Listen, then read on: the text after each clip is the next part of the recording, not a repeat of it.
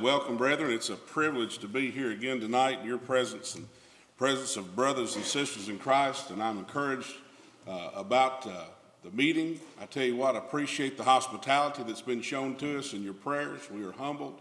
We are grateful for all that you've done and, and uh, all that you're going to do. We look forward to more days with you here this week. We live in a world today where people feel empty where people feel like there's a void in their life. And for a lot of people in this world, there should be a feeling of a void because there is a feeling of, of something that's missing, because there is something missing. And I want to talk to you for a few minutes tonight.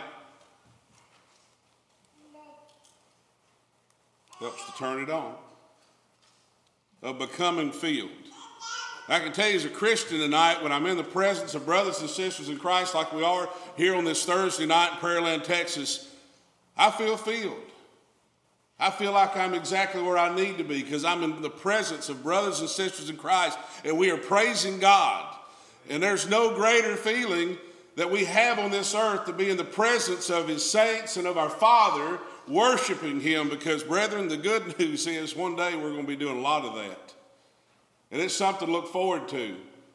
And the, the scripture that we're going to look at tonight here for just a few minutes, Matthew chapter 12, verse 43 through 45, and it's a very unlikely scripture. The first time, the first several times I've read this passage, I really didn't get it, but I think there's a lot of power in what Jesus is trying to teach here. He's here and he's going back and forth with these pesky Pharisees, and they've accused him of, of things, and he's going back and forth. And this is what he says here in verse 43.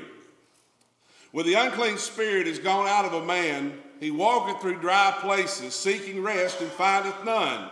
Then he saith, I will return into my house from whence I came out. And when he is come, he findeth it empty, swept, and garnished. Then goeth he and taketh with himself seven other spirits more wicked than himself, and they enter in and dwell there. And the last state of that man is worse than the first. Even so shall it be also unto this wicked generation. And so we see this story here that Jesus tells about this unclean spirit. Now it says there that this unclean spirit, it was inhabiting a body, but it left. It went out of the man, and there the, the, the evil spirit, the unclean spirit, walked through dry places seeking rest and findeth none. Now do not start feeling sympathy for the unclean spirit. I know you see him, he's walking out in the desert in a dry parts place. Don't feel sorry for him, okay? He's an unclean spirit. And it says that he, he goes out and he wanders and he comes back to the place where he came out. And he found, he found it there, the Bible says, empty, swept, and garnished.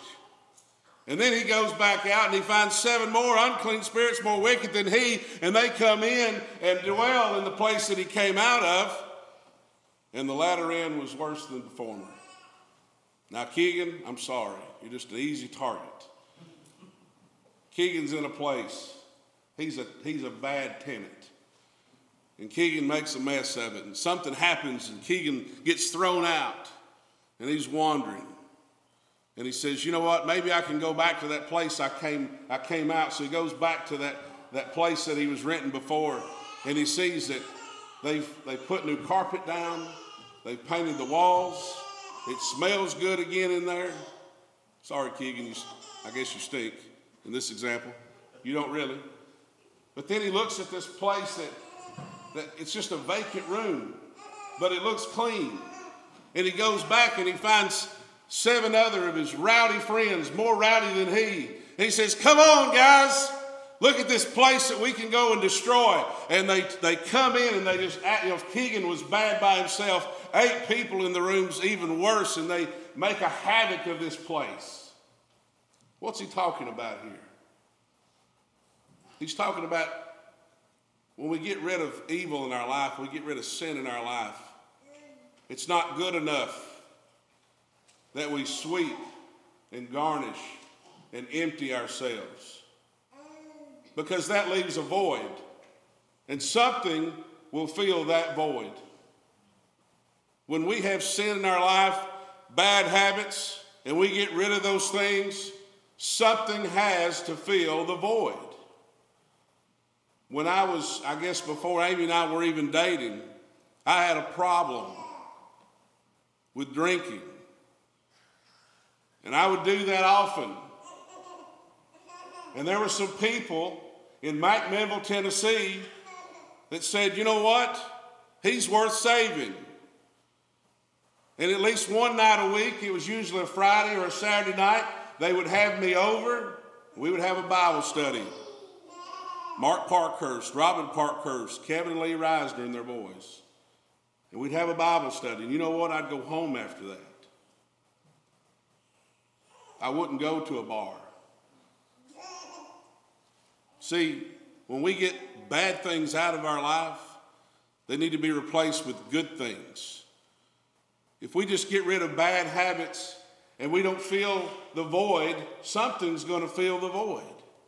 And we need to make sure whatever that thing is that fills that void is a good thing, is a holy thing, is something worth having in our life.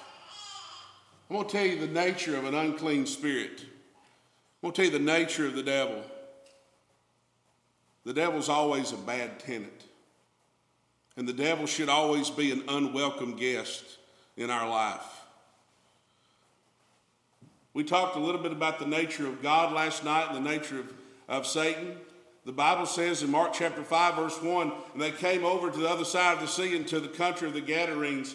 And when he was come out of the ship, immediately there met him out of the tombs a man with an unclean spirit, who had his dwelling among the tombs, and no man could bind him, no, not with chains, because that he had often uh, bound with feathers and chains, and the chains had been plucked asunder by him, and the fetters broken in pieces. Neither could any man tame him. And always, night and day, he was in the mountains and in the tombs, crying and cutting himself with stones. You know what the nature of evil is? The nature of evil wants to grab a hold of you and I, wants to grab a hold of our family and our friends and our children, and it doesn't want to let go. And you see there in verse 5 and always night and day, and always night and day, he was causing havoc because that's the nature of evil. It never stops. You think the Satan, you think Satan takes breaks? You take these unclean spirits, take vacations? The nature of evil is that it's always working. Therefore, the church always has to be working. Brethren, we don't have time to take off. We don't have time to have a respite from the work of God. We must always be diligent because evil is always diligent, and we have to continue to fight and not give up ground. That's the nature of evil. But the nature of the church is that we fight on, we never give up until the end. I want you to think about God's people and these people that these Pharisees that Jesus was trying to argue with, or they were trying to argue with him. He was trying to give them truth. In 2 Kings chapter 17, bear with me, this is a few verses. Verse 6 In the ninth year of Hosea, the king of Assyria took Samaria and carried Israel away into Assyria and placed them in Halah in, um, and in Habor by the river of Gozan in the city of the Medes. For so it was that the children of Israel had sinned against the Lord their God, which had brought them up out of the land of Egypt from under the hand of Pharaoh, king of Egypt, and had feared other gods, and walked in the statutes of the heathen, whom the Lord cast out from before the children of Israel and of the kings of Israel, which they had made. And the children of Israel did secretly those things which were not right against the Lord their God. And they built them high places in all their cities, from the tower of the watchman to the fenced city. And they set them up images and groves in every high hill and under every green tree. And there were burnt incense in all the high places, and did the heathen whom the Lord carried away before them, and wrought wicked things to provoke the Lord to anger. For they served idols, whereof the Lord had said unto them, Ye shall not do this thing. Yet the Lord testified against Israel and against Judah by the prophets and by all the seers, saying, Turn ye from your evil ways, and keep my commandments and my statutes according to all the law which I commanded your fathers, and which I sent to you by servants the prophets. Notwithstanding, they would not hear, but hardened their necks like the neck of their fathers that did not believe in the Lord their God. And they rejected his statutes and his covenants that he made with their fathers, and his testimonies which he testified against them. And they followed vanity and became vain, and went after the heathen that were round about them, concerning whom the Lord had charged them that they should not do like them. And they left all the commandments of the Lord their God and made them molten images, even two calves, and made a grove and worshipped all the host of heaven and served served Baal. And they caused their son and their daughters to pass through the fire and use divination and enchantments and sold themselves to do evil in the sight of the Lord and to provoke him to anger. The children of Israel had some wicked times, didn't they, brethren? This God that had led them out of Egypt, their fathers out of Egypt, they turned away and they did the exact opposite of everything God had told them to do. God said, Worship me, they worship Baal. God said, Practice self control, they let everything loose. They were sinning against God, they were provoking Him to anger. Now, these were the children of Israel in the Old Testament. I want to think about the sins of these Pharisees. These Pharisees that he was arguing with here in Matthew 12, they had sins. They had sins of pride, vanity, self righteousness, self elevation, jealousy, outward holiness, covetousness. These things they did in the name of God. I'll give the, Israel, the children of Israel credit for one thing tonight. When they rebelled, they rebelled. These Pharisees, they were practicing ungodly things, but they were doing it in the name of God. They were doing it for their own holiness. So people would look at them and glorify them for their works and for their deeds. Luke chapter 6, verse 14, the Bible says, And the Pharisees also, who were covetous, heard all these things, and they derided him. And they said to him, Ye are they which just, uh, excuse me, he said to them, Ye are they which justify yourselves before men, but God knoweth your hearts. For that which is highly esteemed among men is an abomination in the sight of God. He said, You do all these things before men, but brethren, and hey, we're talking to the church tonight. No matter what you look like on the outside, God knows your heart. These Pharisees, they weren't fooling anybody that mattered. God knew what they were up to. God could see those things. They were empty. Matthew 23, verse 25, the Bible says, Woe unto you, scribes and Pharisees, hypocrites! For you make clean the outside of the cup and of the platter, but within they are full of extortion and excess. Thou, bound, uh, thou blind Pharisee, cleanse first that which is within the cup and platter, and the outside of them may be clean also. Woe unto you, scribes and Pharisees, hypocrites! For ye are all like unto whited sepulchres, which indeed appear beautiful outward, but are within full of dead men's bones and of all uncleanness. Even so, ye also outwardly appear righteous unto men, but within you are full of hypocrisy and iniquity. I want you to go back and think about that first scripture we read tonight, Matthew chapter 12, verse 43. This unclean spirit had gone out. And this man, no doubt, this man was relieved that this unclean spirit had left him. And inside this man, it was swept, it was empty, it was garnished. But that's it. There was nothing else. It was empty. And that emptiness, that void, allowed those evil spirits to come back in. He says, These Pharisees, on the outside, you look clean, but you're really empty on the inside. He actually tells these Pharisees something worse than that. He said, On outside, you look pretty, you like beautiful sepulchres, but inside, you're full of dead men's bones. You stink. You're putrid. And I'm not satisfied with outward appearances. Jesus is not satisfied with outward appearances, brethren. He wants your heart. And we find that when we put God in our heart, we put the Lord in our heart, and He truly abode, abides there, you know what happens? He comes out. He comes and you can see it. He makes evidence. Our faith produces works. When we get it right on the inside, it comes out outside.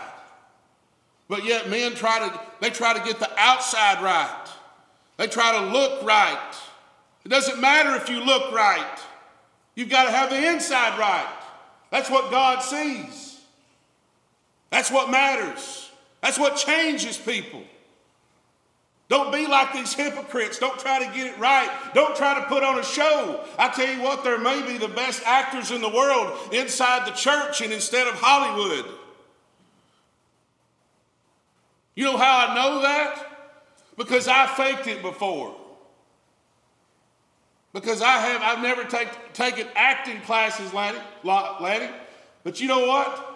I've done a good job in times past where I look good on the outside, but inside it was rotten. Have you ever had that happen?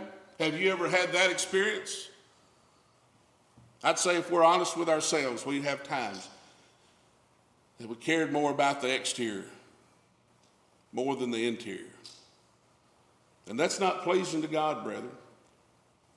Woe unto you, scribes and Pharisees, hypocrites, because you build the tombs of the prophets and garnish the sepulchres of the righteous, and say, If we'd been in the days of our fathers, we would not have been partakers with them in the blood of the prophets. Wherefore ye be witness unto yourselves that ye are the children of them which killed the prophets. Fill ye up then the measure of your fathers, ye serpents. ye generation of vipers, how can you escape the damnation of hell? Whereof, behold, I send unto you prophets and wise men and scribes, and some of them ye shall kill and crucify, and some of them you shall scourge in the synagogues and persecute from city to city. He said, You say, you say that if you had lived back in the day, that you wouldn't have done those things to the prophets. Who was it that was always after Jesus? Who always hated Jesus? These scribes and Pharisees. They couldn't stand that this man talked with such authority, with such power. Why? Because it took the attention off them. It didn't make them look good on the outside. And that's what it was about for the Pharisee, was the show. It's not good. That upon you may come all the righteous blood shed upon the earth, from the blood of righteous Abel to the blood of Zacharias, son of Barachias whom you slew between the temple and the altar. Verily I say to you, all these things shall come upon this generation. O Jerusalem, Jerusalem, thou that killest the prophets and stonest them which are sent unto thee, how often would I have gathered thy children together, even as a hen gathereth her chicks under her wings, and ye would not. Behold, your house is left unto you desolate. He said, You're empty. Jesus here takes on many forms in the New Testament. He, he comes to us as a bridegroom, he comes to us as a brother. And in this situation here, the scripture, it talks to us from a mother's perspective as a hen. Don't you know that all I wanted to do was surround you and protect you? Don't you, don't all you know, I wanted to love you and give you salvation, but you wouldn't have it. You wouldn't have me do that. And their latter is worse than the former. Our latter, if we have that kind of attitude, is worse than the former, brethren. Galatians 4 and 9, but now after that ye have known God, or rather are known of God, how turn ye again to the weak and beggarly elements whereof, whereunto ye desire again to be in bondage? You see, brethren, when we turn away from the Lord after receiving Him, when we receive Him, we're redeemed. Redeemed. We are freed. We had been under the bondage of sin, and Jesus unlocked the door and let us out. Why in this world would we say, I want to go back to the bondage of sin? That doesn't make any sense. But yet, when we want to live a life that's unholy, when we want to live a life that's all about us, when we want to live a life about the exterior, all we're asking to do is go back to prison back to the hell that we started in, back to a place of feeling empty and hopeless. Brethren, that ought not to be so. We leave those places, and that's not, well, that's not turned back. The Israelites were in Egyptian bondage. And they said, Oh, it was fun back then. Don't you remember all the garlic and all the melons that we had back then? Oh, don't you remember that you were in heavily slave labor, making bricks to build their, their buildings? Don't you remember that? Don't you remember how hard it was? Don't you remember how hard the taskmaster was? Now, we need to be forgiven of our sins, brethren, but we don't need to forget how awful it was back then when we were without hope.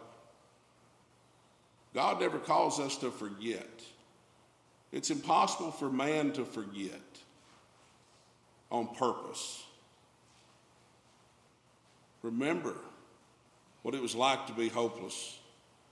Not to, not to have a pity party, but that you appreciate where you're at now. If you're a Christian here today, you're free. You're free. God has given you license and liberty to choose and to change and to work in His kingdom. Don't go back to that junk. Leave it where it was in the past. 2 Peter 2 and 17, the Bible says, these are wells without water, clouds that are carried with a tempest, to whom the mist of darkness is reserved forever. Who, when they speak great swelling words of vanity, they allure through the lust of the flesh, through much wantonness, those that were clean escape from them who live in error. While they promise them liberty, they themselves are the servants of corruption. For of whom a man is overcome, of the same is brought he is, is he brought into bondage. For if after that ye escape the pollutions of the world through the knowledge of our Lord and Savior Jesus Christ, they are again entangled therein and overcome, and the latter is worse than them than the beginning. For it had been better for them not to have known the way of righteousness than after they have known it to turn from the holy commandments delivered unto them. But it has happened unto them according to the true proverb the dog is turned to his own vomit, and again the sow that was washed her walling in the mire. That's sick. That the dog goes back to its own vomit. That's sick. Dog ain't got no good sense. Dog eat anything. Our dog eat anything. Pigs. You know what they want to do? They want to be dirty. You clean up a hog, take it to the county fair, take it back home to the farm, it jumps right back in the mud pile. That's not how God intended for his children to live to go back to the vomit, to go back to the mud. Brethren, he says it's worse. If we come to this knowledge of Jesus Christ, then we return back to those things. Shame on us if we do such things as turn back to the evil that was in our life, the evil that put us back into that put us into bondage in the first place. But today we serve a God that doesn't want us to be empty. He doesn't want just an empty room that's swept in garments, that garnished, that's got new carpet and new paint on the walls. That's not what God desires from his people. God wants us to be filled. God wants us to be full. Isaiah chapter 55, verse 1, the Bible says, Ho, everyone that thirsteth, come ye to the waters. And he that hath no money, come ye, buy and eat. Yea, come, buy wine and milk without money and without price.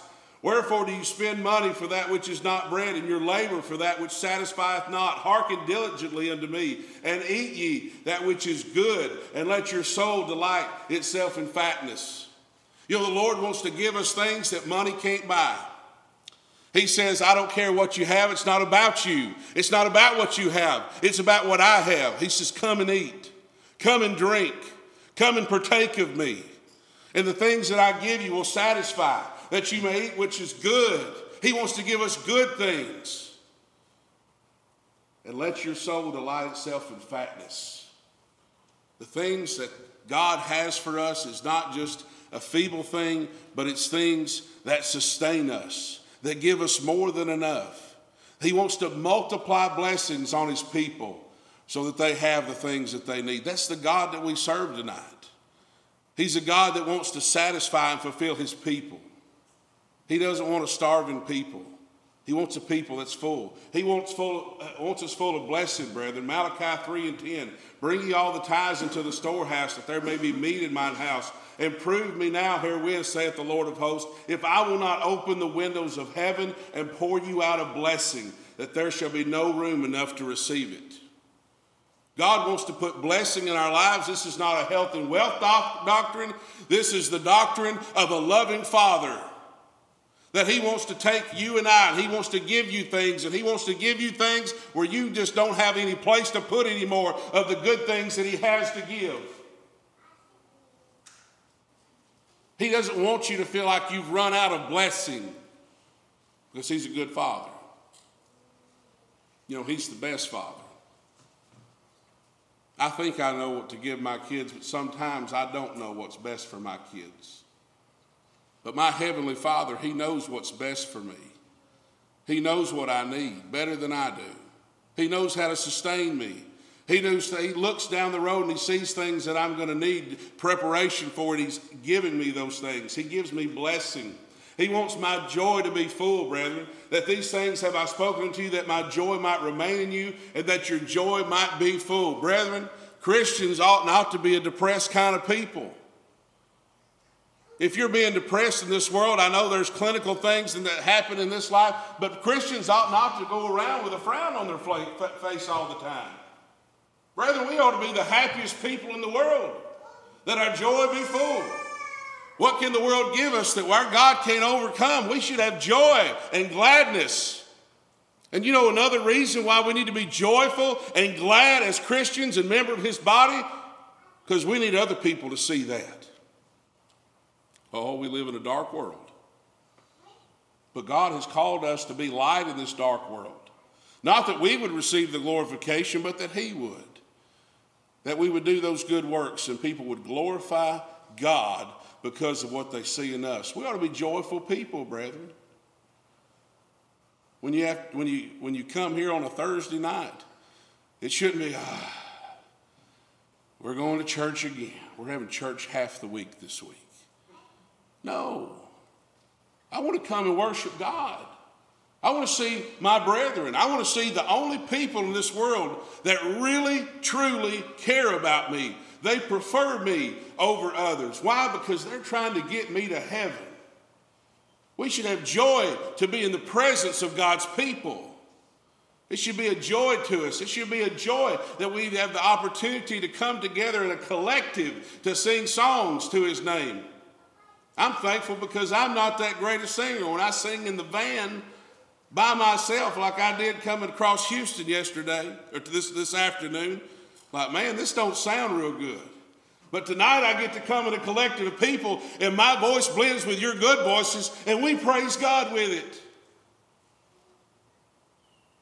It's a joy to be in his presence and to be in the presence of his people. And he wants you to be full of joy, that it over, over that it overfills and others see it. God wants to be full of wisdom. Colossians chapter 1 verse 9, for this cause we also, since the day we heard it, do not cease to pray for you and to desire that you might be filled with the knowledge of his will in all wisdom and spiritual understanding, that you may walk worthy of the Lord unto all pleasing, being fruitful in every good work and increasing in the knowledge of God. You know what's so great about the scriptures? It doesn't omit anything. You know, everything that God has for you as, as Christians and walking this life, God has put in that book that you would understand. He's spoken it to you so that you would know. It would be cruel for our God to omit certain things that would help us in this life. And he lays down the New Testament. He tells us how he wants the New Testament church. Do you think those things are just by happenstance? Do you think God writes things how we ought to praise Him and how we ought to worship just because that was a good idea that day. God has designed His church. He has organized His church in a way that it would function in a way that it would be most profitable and most pleasing to Him. Man tries to take ideas. They say, you know what? I think I've got a better idea of how to worship. It's not good enough. Brethren, I don't have an idea, you don't have an idea that can be better than what God has designed for His kingdom. Therefore, we ought not try to be changing it. God said, do it this way. You don't have a better way.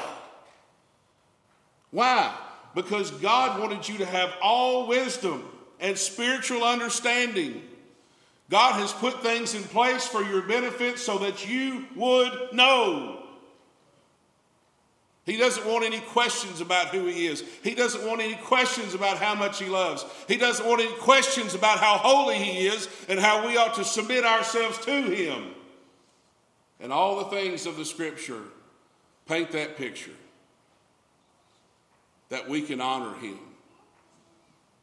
There's not a situation in life that cannot be overcome through his word because he has given us all things that pertain to life and godliness.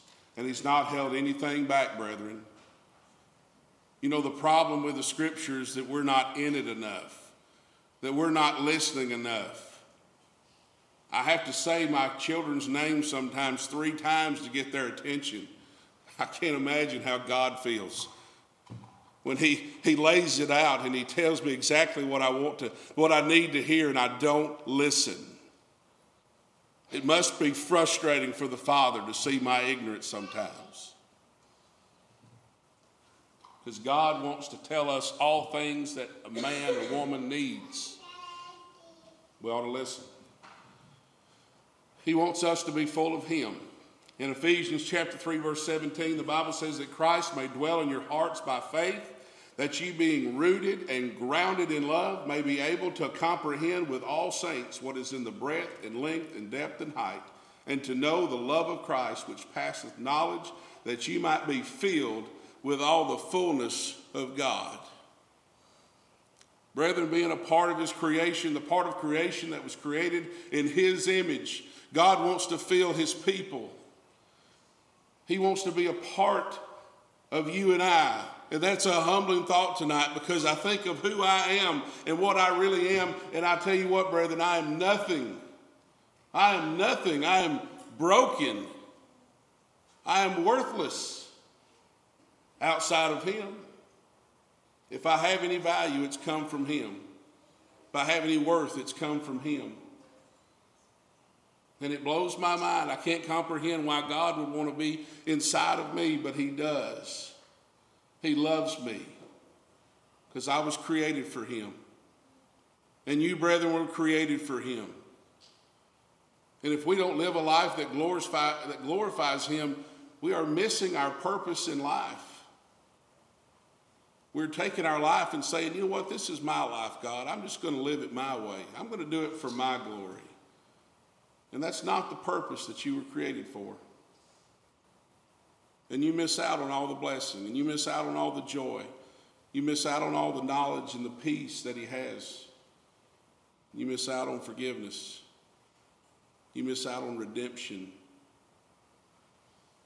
God wants to be in us, and He wants us to be full of Him. He gives us His Holy Spirit. Acts chapter 11, verse 19. Let's talk about uh, Barnabas for a minute. And now they which were scattered abroad into the persecution that arose about Stephen traveled as far as Phoenicia and Cyprus and Antioch, preaching the word to none but unto the Jews only. And some of them were men of Cyprus and Cyrene, which when they had come to Antioch spake unto the Grecians, speaking the Lord Jesus. And the hand of the Lord was with them, and a great number believed and turned unto the Lord. Then tidings of these things came into the ears of the church which is in Jerusalem, and they sent forth Barnabas that he should go as far as Antioch who when he came, he had seen the grace of God, was glad and exhorted them all that with purpose of heart they would cleave unto the Lord. Barnabas didn't go for his own glory, did he? He went for the help of the people, that they would learn Jesus, that they would cleave unto him, that they would stay with him. And the Bible simply says, for he was a good man.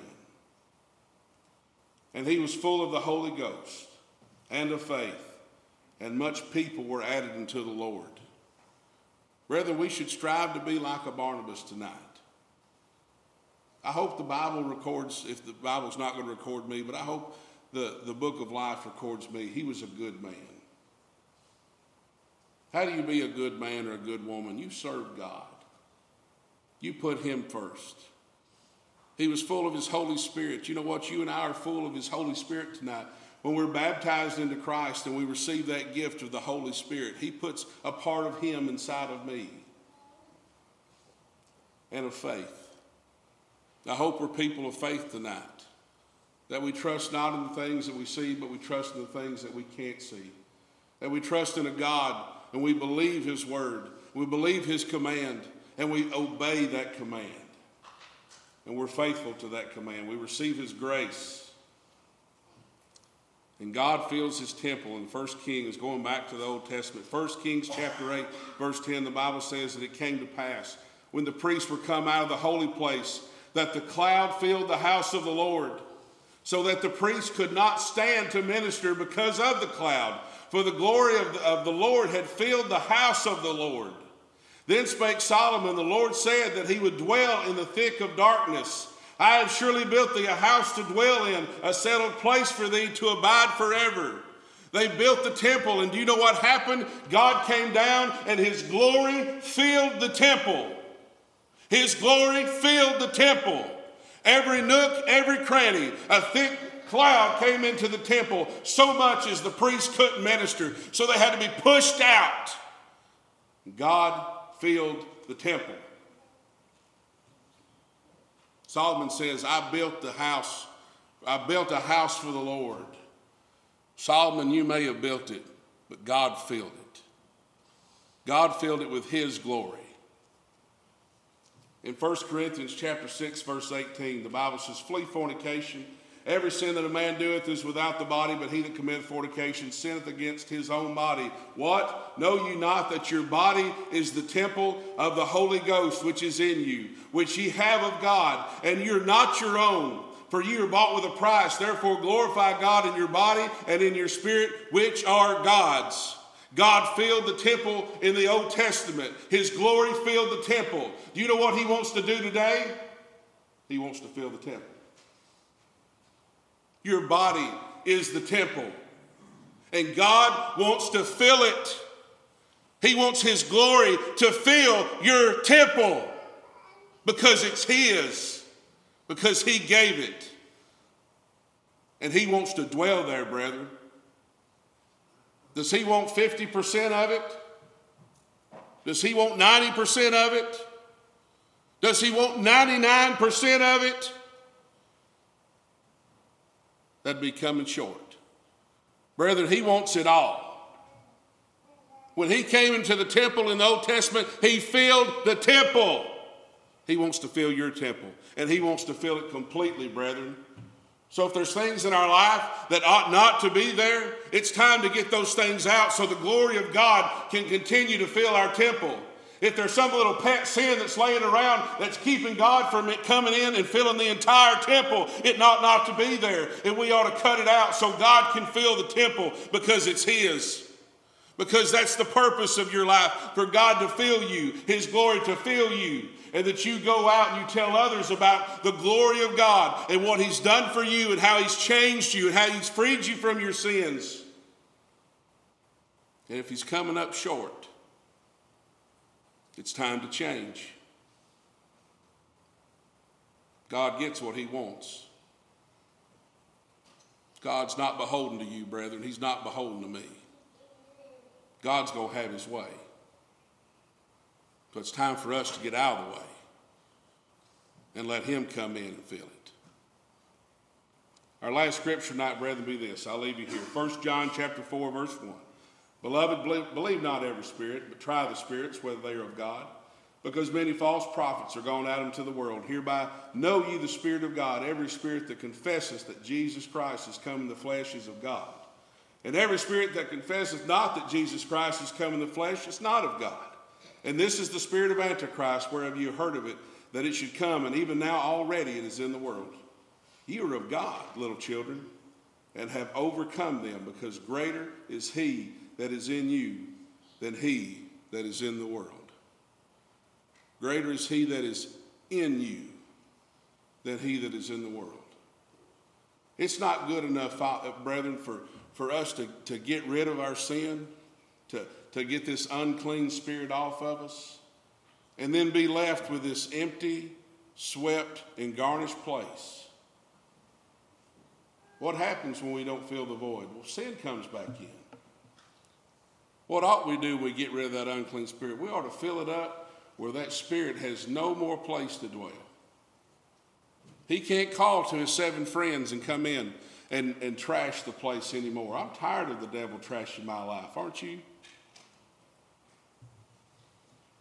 It's time to fill ourselves with God. It's time to be filled of God. Let His glory fill our temple. And let it show and let it shine to the outside world that others would see what God has done in us, that He would be glorified in it. If you're sitting here tonight, brethren, and you feel yourself empty, we'll tell you there's a problem tonight. You don't have to feel empty. If you feel like there's a void tonight, brethren, you ought not to feel a void. But we know through the scripture what's missing. And it's our God. You look at your life and say, you know what? I don't feel full. Come and get full. Come experience the Lord. Go out and live your life with satisfaction, knowing that there's something inside you that fills you and sustains you. Don't go through this life feeling empty.